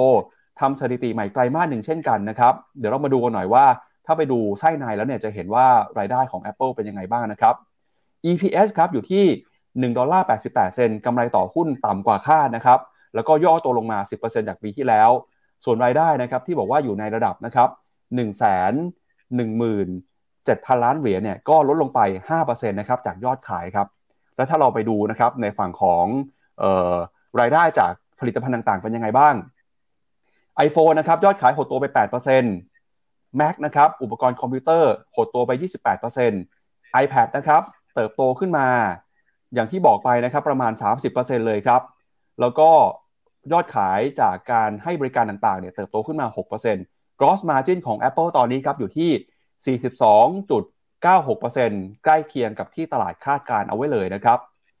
โดยรายได้ของ iPhone ครับที่กระทบหนักเนี่ยมาจาก iPhone 14 Pro แล้วก็ iPhone 14 Pro Max นะครับที่ไม่สามารถผลิตได้ตามความต้องการนะครับของคำสั่งซื้อของลูกค้าที่มา จองกันในช่วงนี้นะครับ แล้วก็ในฝั่งของอุปกรณ์อื่นๆเนี่ยนะครับที่เห็นการซื้อขายในช่วงนี้เนี่ยก็มีเพิ่มเติมนะครับ Mac ยอดขายลดลงไป เนื่องจากปีที่แล้วเนี่ย MacBook Pro รุ่นใหม่นะครับเพิ่งจะเปิดตัวแล้วก็ปลายปี 2022 เนี่ยยังไม่มีอุปกรณ์ใหม่ๆ ที่เข้ามาดึงดูดความน่าสนใจของลูกค้าได้จำนวนลูกค้าที่จ่ายเงินนะครับในระบบ Subscription เนี่ยตอนนี้อยู่ที่ 935 ล้านบัญชี Apple Pay Later นะครับบอกว่าจะเริ่มให้บริการในเร็วๆนี้ด้วย ประเด็นการปลดพนักงานนะครับทีมคุกบอกว่าสถานการณ์ตอนนี้มีความยากลำบาก Apple เองก็พยายามจะควบคุมค่าใช้จ่ายเช่นกัน โดยการลดนะครับการจ้างงานพนักงานใหม่ แล้วก็จะเพิ่มระยะเวลาในการพิจารณา เพิ่มความเข้มงวดมากขึ้นนะครับในการรับพนักงานแต่ละคน แล้วก็ประเด็นราคาสินค้า Apple นะครับบอกอาจจะมีการปรับขึ้นอีกครับแม้ว่าเศรษฐกิจไม่ดี ทีมคุกบอกว่าเขานะครับยังรอดูอยู่ว่าต้นทุนเนี่ยจะเป็นยังไงนะครับ แล้วก็มองหาโอกาสใหม่ ๆ ที่จะพัฒนาอุปกรณ์ที่ ส่งผลนะครับต่อชีวิตของผู้คนมากขึ้นไม่เป็นอุปกรณ์เรื่องเกี่ยวข้องกับสุขภาพ การเงิน smart home นะครับซึ่งเขาบอกว่าคนเนี่ยยอมจะจ่าย ถ้าหากว่าสินค้าเหล่านี้นะครับมีคุณภาพจริงแล้วก็ราคามีความเหมาะสมด้วย ส่วนประเด็นเรื่องของ TSMC ย้ายฐานการผลิตมาอเมริกาเนี่ย Apple บอกว่ายังคงเป็นลูกค้าหลักนะครับแล้วก็ยังไม่เห็นว่าจะกระทบกับต้นทุนของ Apple มากแค่ไหนกับการเปลี่ยนผ่านเรื่องของฐานการผลิตของ TSMC ในช่วงนี้ครับครับผมไปดูจริงๆแล้วคือ สิ่งที่ทำให้ revenue ของ Apple drop จริงๆ ก็คืออย่างที่ปั๊บบอกเมื่อกี้เลย ถ้าผมดูเป็นไอเทมคือ ถ้าดูเป็นเปอร์เซ็นต์เนี่ยอาจจะบอกโห iPad เติบโตดี แต่เนื่องจากว่ารายได้ของตัว Apple เองเนี่ย จริง ๆ แล้วคือมาจากตัว iPhone เนี่ยกี่เปอร์เซ็นต์เนี่ยคือเกินครึ่งอะห้าสิบหกเปอร์เซ็นต์ครับ เออ มันเกินเกินครึ่งไง เพราะนั้นคือการลบเพียงแค่แปดเปอร์เซ็นต์ของตัว iPhone ถึงแม้ว่า iPad จะเพิ่มขึ้น 30%ก็ตาม คือมันชดเชยกันไม่ได้ก็เลยทำให้กลายเป็นว่านั่นแหละปัญหาคราวนี้ปัญหาเรื่องการปัญหาเรื่อง iPhone 14 Pro Max ก็อย่างที่เรารู้กันคือ Tim Cook ก็บอกเรามาแล้วตั้งแต่ตอนไตรมาสสามนะว่าปัญหาเรื่องด้านการผลิตแล้วก็จีนที่ปิดล็อกดาวน์ปิดปิดเปิดเปิดเนี่ยทำให้ตัว iPhone 14 Pro Max เนี่ยกับ iPhone 14 Pro เนี่ยส่งมอบได้ไม่ทันคำถามคือแล้วทำไมคือไตรมาสหนึ่งกับไตรมาสสองนี้เขายังให้ guidance ยังค่อนข้างคลุมเครือ อยู่ทั้งทั้งที่จีนก็เปิดประเทศค่อนข้างชัดเจนแล้ว อันนี้เป็นผมคิดว่าเลยมีผลกับ พอประกาศงบออกมา ราคา after hour นะ คือราคาหลังจากที่ตลาดปิดไปตอนนี้ ราคา Apple ลบอยู่ 3.25%ซึ่งถ้าลบอยู่ 3.25%จริง ๆ เนี่ย วันนี้เปิดมาจะอยู่ที่ประมาณ 146 เหรียญ คืนนี้146 ถ้ามาดูจากกราฟที่หน้าจอผมก็จะเห็นว่า ถ้าเปิดมันที่ 146 จริง แปลว่าราคา Apple จะลงมาต่ำกว่า เส้นค่าเฉลี่ย200 วันอีกครั้งหนึ่ง หลังจากที่ทะลุขึ้นไปได้วันเดียวนะ ลงย่อกลับมาอีกแล้ว ยังไม่ใช่ขาขึ้น ยังไม่ใช่ขาขึ้นสำหรับ Apple เจองบไปแหมความหวังเราต้องรออีกนิดนึงฮะนะฮะครับ ก็รายได้ของ Apple นะครับ โครงสร้างเป็นยังไงบ้าง เดี๋ยวมาดูภาพนี้ครั้งหนึ่งฮะรายได้ทั้งหมดนะครับ ถ้าคิดเป็นร้อยเปอร์เซ็นต์เนี่ยห้าสิบหกเปอร์เซ็นต์มาจาก iPhone ครับรองลงมานะครับ17%มาจากธุรกิจการให้บริการ แล้วก็ 11%ครับมาจากธุรกิจนะครับเเกี่ยวข้องกับอุปกรณ์สวมใส่อุปกรณ์ในบ้านนะครับแกจิตต่างๆฮะแล้วก็ถ้าเป็นในฝั่งของ iPad เนี่ยมีสัดส่วนรายได้อยู่ที่ประมาณ 8% 6%นะครับคือรายได้จาก Mac ครับแล้วก็จะเห็นว่ายอดขายในปีที่แล้วนะครับ ในภูมิภาคต่างๆครับก็ชะลอลงไปกันทั่วหน้าเลยนะครับ ไม่ว่าจะเป็นยุโรปสหรัฐเอเชีย จีนด้วยนะครับอันนี้ก็เป็นภาพความเคลื่อนไหวของ Apple นะครับ อันนี้ก็เป็นฝั่งของรายได้นะครับ ตอนนี้ก็ iPad เติบโตจริงแต่อุตสาหกรรมอื่นๆ ธุรกิจอื่นเนี่ยยังชะลอตัวลงไปอยู่นะครับไปดูแนวโน้มรายได้กันหน่อยครับจากบูมเบิร์กครับพี่แบงค์อะบูมเบิร์กก็เนี่ยฟัง Tim Cook มากก็นักวิเคราะห์ก็บอกว่ารายได้ของไตรมาสสองตามปีงบการเงินของเขานะก็คือไตรมาสเนี้ยไตรมาสหนึ่งกับไตรมาสสองปีนี้เนี่ยเขาบอกว่ารายได้จะชะลอลงฮะเขาบอกรายได้จะชะลอลงอะไปดู EPS ครับ กำไรก็จะชะลอลงด้วยจากไตรมาสที่แล้วเนี่ยหนึ่งจุดเก้าไตรมาสนี้จะหนึ่งจุดห้าแล้วก็หนึ่งจุดสองตามลำดับ ก็คือดูแล้วอนาคตของเขาเรียกว่าของตัวหุ้น Apple นักวิเคราะห์ดูให้ไม่ค่อยดีเท่าไหร่ ถ้าเป็นอย่างนี้ก็อัพไซด์ของราคาหุ้น Apple ที่แบบกลับเป็นขาขึ้นอาจจะยังต้องรอไปก่อนนิดนึงนะ แต่ว่ามันมองอีกมุมหนึ่งก็ได้ว่าหุ้น Apple มันลงมาแรงไง ขอแค่รีบาวสิบยี่สิบเปอร์เซ็นไม่ต้องเออร์เน็งดีมากก็ได้ ก็แค่นี้ขอแค่เฟดไม่ต้องรีบขึ้นดอกเบี้ย แค่นี้ เปิดเอาไซด์ของการรีบาวก็น่าจะเพียงพอ อันนี้ก็แล้วแต่มุมมองนะครับ ครับอ่าก็จะเห็นนะครับว่ายอดขายสินค้าต่างๆเนี่ยชะลอลงไปกันทั่วหน้าเลยนะครับ ยกเว้น iPad นะครับกับธุรกิจเกี่ยวข้องกับการบริการที่ยอดขายรายได้ ยังคงเติบโตขึ้นมาได้นะครับ อันนี้ก็เป็นมุมมองในฝั่งของ Apple นะครับ ผมสรุปอย่างนี้พี่ปับ๊บสรุปอย่างนี้นะ Apple นะจนถึงตอนนี้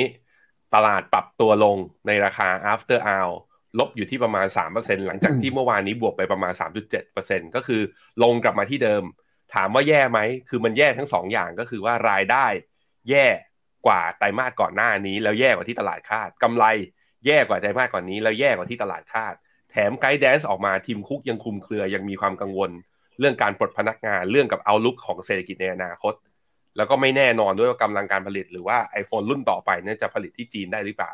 พอมันเขาให้มุมมองที่ค่อนข้างคลุมเครืออย่างเงี้ยตลาดเลย เลือกที่จะปรับฐานมาโอเค จบครับไปดูโครงสร้างการแข่งขันของตลาดมือถือกันหน่อยครับไตรมาสที่4ที่ผ่านมาเนี่ยแบรนด์ที่ส่งออกมือถือได้มากที่สุดก็คือ Apple นะครับเขาบอกว่าส่งได้ประมาณ 72 ล้านเครื่องทั่วโลกครับรองลงมาคือ Samsung นะครับแต่นั้นก็ตามเนี่ย Market Share ก็ยังมีความแตกต่างกันนะครับ ตอนนี้เอ่อ Apple Market Share ทั้งโลกไตรมาส4อยู่ที่ประมาณ 24%นะชะลอลงไปจากช่วงไตรมาสก่อนนะครับ อันนี้เป็นภาพของเฉพาะไตรมาส4เดี๋ยวไปดูภาพทั้งปี 2022ในภาพนี้น่าจะชัดเจนขึ้นฮะตอนนี้นะครับ Samsung เนี่ยขายมือถือได้ดีที่สุดในปีที่แล้วครับ 260 ล้านเครื่อง Apple 226 ล้านเครื่องนะครับ แล้วก็ Xiaomi เนี่ย 150 ล้านเครื่องครับ จะเห็นว่ายอดขายของบริษัทมือถือเนี่ยทุกบริษัทชะลอลงมาชัดเจนเลยจะมากจะน้อยแตกต่างกันนะครับ ตอนนี้เนี่ยคนที่ครองส่วนแบ่งตลาดมากที่สุดนะฮะ ก็ ไม่ใช่ iPhone ไม่ใช่เออไม่ใช่ Apple ไม่ใช่ Samsung แต่เป็นบริษัทอื่นรวมกันนะครับ แต่ถ้าเกิดเป็นบริษัทเดียวบริษัทหนึ่งเนี่ยก็คือตอนนี้ Samsung ครับมี Market Share 21%รองลงมาคือ Apple นะครับ 18%ครับพี่แบงค์แล้วก็ตามด้วย Xiaomi 12%ครับมาดูต่อครับบริษัทถัดไปครับ คือ Alphabet นะครับบริษัทแม่ของ Google ครับเมื่อวานนี้ประกาศงบออกมา ตอนปิดตลาดเนี่ยอาจจะบวกอยู่นะครับแต่พอรับรู้ผลประกอบการ ราคาหุ้นก็ติดลบไปประมาณ 3-4%ครับ Alphabet บริษัทแม่ของ Google เมื่อวานนี้เปิดเผย ผลประกอบการไตรมาสที่ 4 นะครับ บอกว่ารายได้รวม 76,000 ล้าน เพิ่มขึ้นมา 1%นะครับกำไรสุทธิ 13,624 ล้านดอลลาร์ด้วยเนี่ยแต่ที่น่าสนใจคือรายได้นะครับในฝั่งของโฆษณา ส่งสัญญาณชะลอตัวลงมาแล้วครับ YouTube ครับ มีรายได้ในส่วนโฆษณาลดลงไปเหลืออยู่เพียงแค่ 7,600เอ่อ7,900 ล้านเหรียญสหรัฐนะครับ แล้วก็โฆษณาของ Google ชะลอลงไปอยู่ที่ 67,000 ครับ ล้านเหรียญสหรัฐ Google Cloud นะครับมีรายได้เพิ่มขึ้นกลุ่ม Google Pixel นะครับ Mobile Device ต่างๆ ก็ปรับตัวเพิ่มขึ้นมาด้วย CEO ของ Google บอกว่า เห็นโมเมนตัมการเติบโตที่ดีของธุรกิจ Cloud นะครับ Subscription ของ YouTube อาจจะชะลอลงไปบ้างจากช่วงก่อนหน้านะครับ Alphabet เนี่ยก็จะมีการปรับการรายงานตัวเลข ให้มีผลประกอบการ แล้วก็ระบุเอาธุรกิจ AI นะครับเข้ามาส่งผลต่อการทำงานของบริษัทด้วยนะครับ ไปดูไส้ในเพิ่มเติมครับ EPS นะครับอยู่ที่1เหรียญ5เซนต่ำกว่าคาด รายได้ใกล้เคียงกับคาดนะครับ แล้วก็ โฆษณาของ YouTube ครับ 7,900 ล้านเหรียญต่ำลงมามากกว่าคาดนะครับ แล้วก็ TAC นะครับ Traffic Acquisition Cost หรือว่ารายได้เนี่ยที่ได้มาจากการทำโฆษณาใน Search Engine ต่างๆนะครับ ก็ลงมาต่ำกว่าค่าเช่นกันครับพี่แบงค์ครับผม ราคาล่าสุดของตัว Alphabet นะ after hour ลบอยู่ 4.5%ถ้าคืนนี้เปิดมาเนี่ยเท่ากับราคานี้ก็คืออยู่แถวประมาณร้อยสองจุดแปดร้อยสองจุดแปดก็แปลว่าลงมาต่ำกว่าเส้นค่าเฉลี่ยสองวันภาพคล้ายๆกับ Apple เมื่อกี้นะพี่ปับ๊บคือราคาหุ้นเมื่อวานเนี้ย Apple ดีดกลับขึ้นไปเหนือค่าเฉลี่ย 200 วัน Alphabet ก็เช่นเดียวกัน แต่พอเจองบเข้าไปประกาศพร้อมกัน 2 ตัว ลงมาต่ำกว่าเส้นค่าเฉลี่ย 200 วัน ทั้งคู่เลย ลงมาทั้งคู่เลยนะฮะ ก็คือแต่ว่าถามว่าแย่ไหมก็คือลงกลับมาที่เดิมก่อนที่ตัวเองจะขึ้นไป เท่านั้นแหละ แต่ว่าในมุมมองก็คืออะผมให้ดูนี่กดเป็นตัว E นี้ถามว่าแล้วทำไมตลาดปรับตัวลง ก็รายได้ก็ต่ำกว่าที่ตลาดคาดกำไรก็ต่ำกว่าที่ตลาดคาด แถมมีปลดคนงานใช่ไหมมีประกาศปลดคนงานไปหนึ่งหมื่นสองพันคนปลดคนงานมาอยู่ดีไปปลดเขาก็ไม่ได้ ก็ต้องจ่ายเงินชดเชย เพราะนั้นในไตรมาสหนึ่งเนี้ยจะต้องมีเรียกว่ามีต้นทุนของเงินของการจ่ายเงินชดเชย ก็อาจจะทำให้กำไรในไตรมาสหนึ่งเนี้ยไม่ดีตามไปด้วยอะเดี๋ยวเราไปดูกันนะครับ ครับ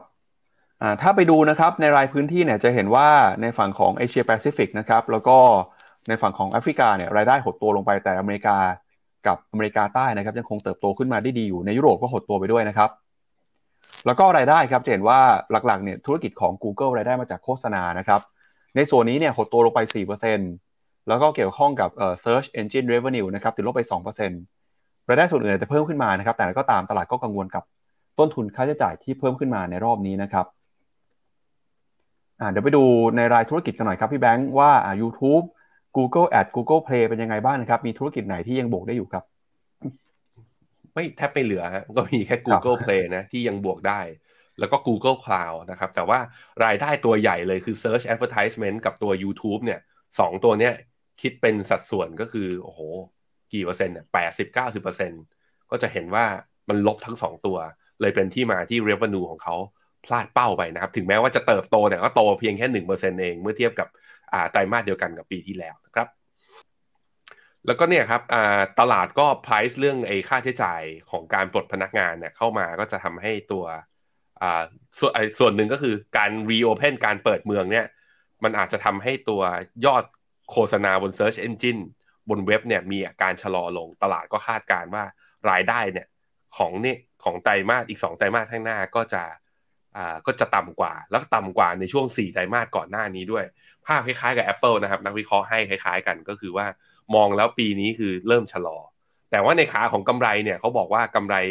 อาจจะสามารถกลับมาทำ new high เกิน 1.4 เหรียญได้ ภายในไตรมาส 2 ของปีนี้ หรือว่าไตรมาส 3 ตามปีงบการเงินของเขานะครับ เอาละครับ ไปดูบริษัทถัดไปกันต่อเลยครับ ก็คือ Amazon นะครับ บริษัทที่ทำธุรกิจค้าปลีกแล้วก็อีคอมเมิร์ซในสหรัฐอเมริกาครับ เราก็จะเห็นว่า Amazon เนี่ยรายการรายงานผลประกอบการในรอบนี้นะครับ พบว่าธุรกิจครับหลายธุรกิจยังคงเติบโตได้ดีอยู่นะครับ ไม่ว่าจะเป็น Amazon Web Services เนี่ยเติบโตขึ้นมา เป็นตัวเลข 2 หลักเลยนะครับ ผลประกอบการไตรมาส4ยอดขายรวมเพิ่มขึ้นมา 9%เทียบกับไตรมาสเดียวกันของปีก่อน แต่กำไรสุทธินะครับลดลงไปครับเหลือ 278 ล้านดอลลาร์เนื่องจาก Amazon มีการบันทึกการขาดทุนนะครับจากเงินลงทุนใน Rivian ครับประมาณ 2,300 ล้านนะครับ AWS ยังคงเป็นธุรกิจที่เติบโตสูงครับไตรมาสนี้มีรายได้อยู่ที่ 21,378 ล้าน เพิ่มขึ้น 20%นะครับ มีกำไรจากการดำเนินงานเฉพาะธุรกิจเนี่ยเพิ่มขึ้นมา โฆษณาครับรายได้ส่วนนี้เพิ่มขึ้นมา 19%นะครับ ก่อนหน้านี้ Amazon ออกมาประกาศปลดพนักงานไป 18,000 คนนะครับ ก็ออกมาบอกว่ามีความกังวลความไม่แน่นอนเศรษฐกิจในอนาคตนะครับ เดี๋ยวไปดูรายได้แล้วก็ไปดูตัวเลขกันหน่อยครับพี่แบงค์อืมครับผม ตัวรายได้ของ Amazon นะยอดขายหลักๆ ก็จะมายังมาจาก online store ซึ่ง online store จะเห็นว่าลดลงอันนี้ชัดเจนนะ พอทุกคนก็กลับมาใช้พื้นที่ใช้ใช้ชีวิตกันในออฟไลน์มากขึ้น บนออนไลน์ก็อาจจะมีการหดตัวบ้างนะครับเนี่ยเห็นไหม physical store เนี่ยชัดเจนเลย online store เนี่ยคิดเป็น component คิดเป็นเกือบเกือบ 40%ของ revenue ทั้งหมดนะครับphysical store เนี่ยอยู่ที่ 5 billion เท่านั้นแต่โต 6%อันนี้ก็เห็นได้ชัดค่อนข้างชัดเจน revenue โตมาที่ 9%ก็จริงแต่ว่ามันพลาดจากเป้าไงพอมันพลาดจากเป้าก็เลยทำให้ตัวราคา after hour เนี่ย ปรับตัวย่อลงมานะครับกำไรภาพเนี่ยโอ้โหคือถ้าถ้าปิดชื่อหุ้นไปนะ แล้วเอาไอ้ตัวแท่งคือคาดการรายได้รายไตรมาสกับกำไรรายไตรมาสของหุ้น 3 ตัวที่เพิ่งประกาศงบออกมาเนี่ย Amazon Alphabet แล้วก็ Apple เนี่ย คือเหมือนกันเลยคือ พอเข้าไตรมาสใหม่เนี่ย ทุกคนนักวิเคราะห์ส่วนใหญ่ก็คือปรับประมาณการรายได้ว่าจะชะลอลงไปอีก แล้วก็จะค่อยๆ ฟื้นขึ้นในอีกไตรในไตรไตรมาสถัดไปนะครับ แต่ฝั่งของกำไรเป็นไงบ้างฮะ แต่กำไรนี่น่าสนใจนะฮะ เอาตัว Amazon เองเนี่ยตลาดคาดว่ากำไรจะเริ่มทำนิวไฮได้นะ เป็นรายไตรมาสนะกำไรนิวไฮรายไตรมาสได้ตั้งแต่ไตรมาสหน้าเป็นต้นไปนะครับ ครับไปดูราคาทางเทคนิคหน่อยนะครับ ว่าเป็นยังไงบ้างครับ คุณผู้ชมบอกว่าเออเมตาเมื่อวานนี้บวกครับ เชิญเลยครับอะอเมซอนเนี่ยบวกอยู่เจ็ดเปอร์เซ็นเมื่อวานนี้นะราคาปิดอ่า ราคา after hour ตอนนี้ลบอยู่ห้าจุดหนึ่งเปอร์เซ็นก็จะทำให้ราคาอเมซอนอยู่ที่ร้อยเจ็ดจุดหนึ่งห้าร้อยเจ็ดจุดหนึ่งห้าคือจุดที่ผมกากระบาดอยู่ตรงนี้ ก็แปลว่าขึ้นไปเหนือเส้นค่าเฉลี่ย 200 วันได้วันเดียว แล้วก็ย่อกลับลงมา ภาพเหมือนกับ Apple กับตัว Alphabet เลยฮะ ยืนได้แค่วันเดียวแล้วก็ปรับย่อลงมาอยู่ในโซน อยู่ในโซนที่เป็นเทรนขาลงอีกรอบหนึ่งแล้วก็ต่ำกว่าเส้นค่าเฉลี่ย 200 วัน เพราะนั้นเทคไม่รู้ว่า แหมงบออกมาแล้วไม่ดีอย่างเงี้ย มันคือจุดสิ้นสุดของขาขึ้นของเขาหรือเปล่ายังตอบไม่ได้นะ คือนะไปดูเป็นภาพใหญ่เลย NASDAQ เลยแล้วกันจะได้เห็นนะฮะ ถ้า NASDAQ ลบประมาณ2%นะสมมุตินะ NASDAQ ลบประมาณ 2%วันนี้ตื้อ2%ก็ยังยืนเหนือเส้นเฉลี่ย100 ถ้าอย่างนี้คือต้องไปดูครับ คือตลาดถ้าตลาดจะ NASDAQ จะยังไปขึ้นต่อนะทุกคน ย้ำนะถ้า NASDAQ จะอยากขึ้นต่อ หมดความหวังกับหุ้น Big Tech ไปแล้ว ความหวังอาจจะไปอยู่ที่หุ้น Mid and Small Tech ถ้าถ้าจะไปต่อจริง อาจจะเข้าทางสาวก ARK ครับเคที่วูดอย่างเมื่อวานเนี้ยอาร์คเนี่ยก็บวกขึ้นมาได้หกเปอร์เซ็นโหบวกขึ้นมาได้แรง แล้วก็ขึ้นมายืนเหนือ เส้นค่าเฉลี่ยสองร้อยวันด้วยเช่นเดียวกันนะฮะอะไปรอกันต่อครับว่า ตลาดจะย้ายจากหุ้นกลุ่มใหญ่มาหุ้นกลุ่มเล็ก หรือว่าพอหุ้นกลุ่มใหญ่แย่แล้ว หุ้นกลุ่มเล็กก็จะโดนเทด้วย เดี๋ยวก็รู้กันนะครับครับ มาดูประเด็นอีกเรื่องหนึ่งที่น่าสนใจนะครับ พาพี่แบงค์ไปดูหุ้นอีกตัวหนึ่งครับ หุ้นของบริษัทที่ชื่อว่าเจียไต Enterprises International ครับ ตัวย่อคือ 3839 ครับ จดทะเบียนซื้อขายอยู่ในตลาดหุ้นฮ่องกงครับพี่แบงก์ก็เมื่อวันสองวันที่ผ่านมาเนี่ยราคาหุ้นของเจียไตนะครับเพิ่งจะปรับตัวขึ้นไป 200 กว่าเปอร์เซ็นต์เลยนะครับ ก่อนที่เมื่อวานนี้จะมีการย่อลงมาบ้างนะครับ เดี๋ยวไปดูหน่อยว่าราคานี้เป็นอะไรเกิดอะไรขึ้นนะครับ อะไรเนี่ย วันวันจันทร์บวกไป 72เปอร์เซ็นต์ราคาหุ้นเขาไม่มี ceiling ไม่มีฟอร์เหรอฮะแล้ววันอังคารบวกต่ออีกสองร้อยห้าสิบเปอร์เซ็นวันพุธบวกต่ออีกแปดเปอร์เซ็นแต่ว่าเริ่มร่วงแล้วพี่ปับ๊บเมื่อวานนี้ลบมายี่สิบเจ็ดเปอร์เซ็นแล้วก็เช้านี้ร่วงต่ออีกประมาณหกเปอร์เซ็นครับ ครับหุ้นของเจียไต Enterprises International นะครับจดทะเบียนซื้อขายในฮ่องกงครับก็บอกเป็นธุรกิจในกลุ่มของ CP ในประเทศจีนนะครับเกิดอะไรขึ้นกับหุ้นของเจียไตฮะหนังสือพิมพ์กรุงเทพธุรกิจรายงานนะครับว่า ในช่วงที่ผ่านมาเนี่ยนะครับมีความเคลื่อนไหวของบุคคลสำคัญ 2 ท่านก็คือ คุณแจ็คหมานะครับแล้วก็คุณธนินฮะได้มีการเจอกัน 2 ครั้งในรอบ 1 เดือนนะครับก็พอมีข่าวว่า 2 คนเนี่ยไปเจอกันทำให้ราคาหุ้น ปรับตัวเพิ่มขึ้นมาเลยนะครับ ซึ่งตลาดก็คาดว่าจะเกิดการเจรจาธุรกิจร่วมกันนะครับ โดยในช่วงของเดือนมกราคมที่ผ่านมาเราก็ตื่นเต้นกับข่าวที่คุณแจ็คมานะครับ เจ้าของอาลีบาบาเนี่ยเดินทางมาเที่ยวประเทศไทยไปกินร้านเจ๊ไฝนะครับ แล้วก็ไปดูมวยที่ราชดำเนินด้วย มีการคาดการณ์ไปต่างๆนานาครับว่าจะมีการเจรจาธุรกิจในไทยนะครับ แล้วก็มีการเปิดเผยภาพที่ผู้บริหารของ CP เนี่ยถ่ายภาพร่วมกับคุณแจ็คมานะครับ แล้วก็หลังจากนั้นครับมีการรายงานข่าวว่า คุณแจ็คมา แล้วก็คุณธนินเจรวนนท์เนี่ยประธานอาวุโสของ CP นะครับได้มีการพบกันในช่วงตรุษจีนที่ฮ่องกงด้วยครับรวมไปถึงนะครับคุณสุภชัยเจรวนนท์ประธานเจ้าหน้าที่บริหารของเครือเจริญโภคภัณฑ์นะครับ ซึ่งพอมีข่าวว่าบุคคลสำคัญในกลุ่ม CP พบกับคุณแจ็คมาทำให้ราคาหุ้นของเจียไตครับ พุ่งตัวขึ้นไปมากกว่า 200%นะครับทำสถิติสูงสุดในรอบ 7 ปีเลยทีเดียว ทาง Hong Kong Economic Times นะครับรายงานบอกว่าการออกมาพบกันครั้งนี้เนี่ยคาดว่าทั้งสองฝ่าย จะมีการหารือเกี่ยวกับการทำธุรกิจร่วมกันนะครับ ซึ่งยังไม่มีการออกมายืนยันจากทั้งสองฝ่ายนะครับ แต่ถ้าไปดูเนี่ยการที่คุณแจ็คหม่ามีความสัมพันธ์ที่ดีกับกลุ่ม CP เนี่ยเขาก็มีการลงทุนกันมาก่อนหน้านี้แล้วนะครับ ตอนนี้แจ็คหม่าลงทุนอะไรในไทยบ้างนะครับ มี 4 กลุ่มธุรกิจใหญ่ด้วยกัน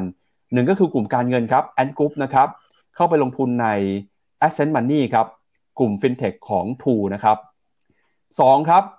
ก็คือธุรกิจ e-commerce ครับอาลีบาบาเนี่ยเป็นบริษัทแม่นะครับแล้วก็เป็น backup สำคัญให้แพลตฟอร์ม e-commerce อย่าง Lazada นะครับแล้วก็ 3 คือธุรกิจ cloud ครับอาลีบาบาก็เข้ามาลงธุรกิจ cloud นะครับโครงสร้างพื้นฐานอาลีบาบา Cloud ในประเทศไทย แล้วก็เป็น partner กับ True Business ด้วยนะครับ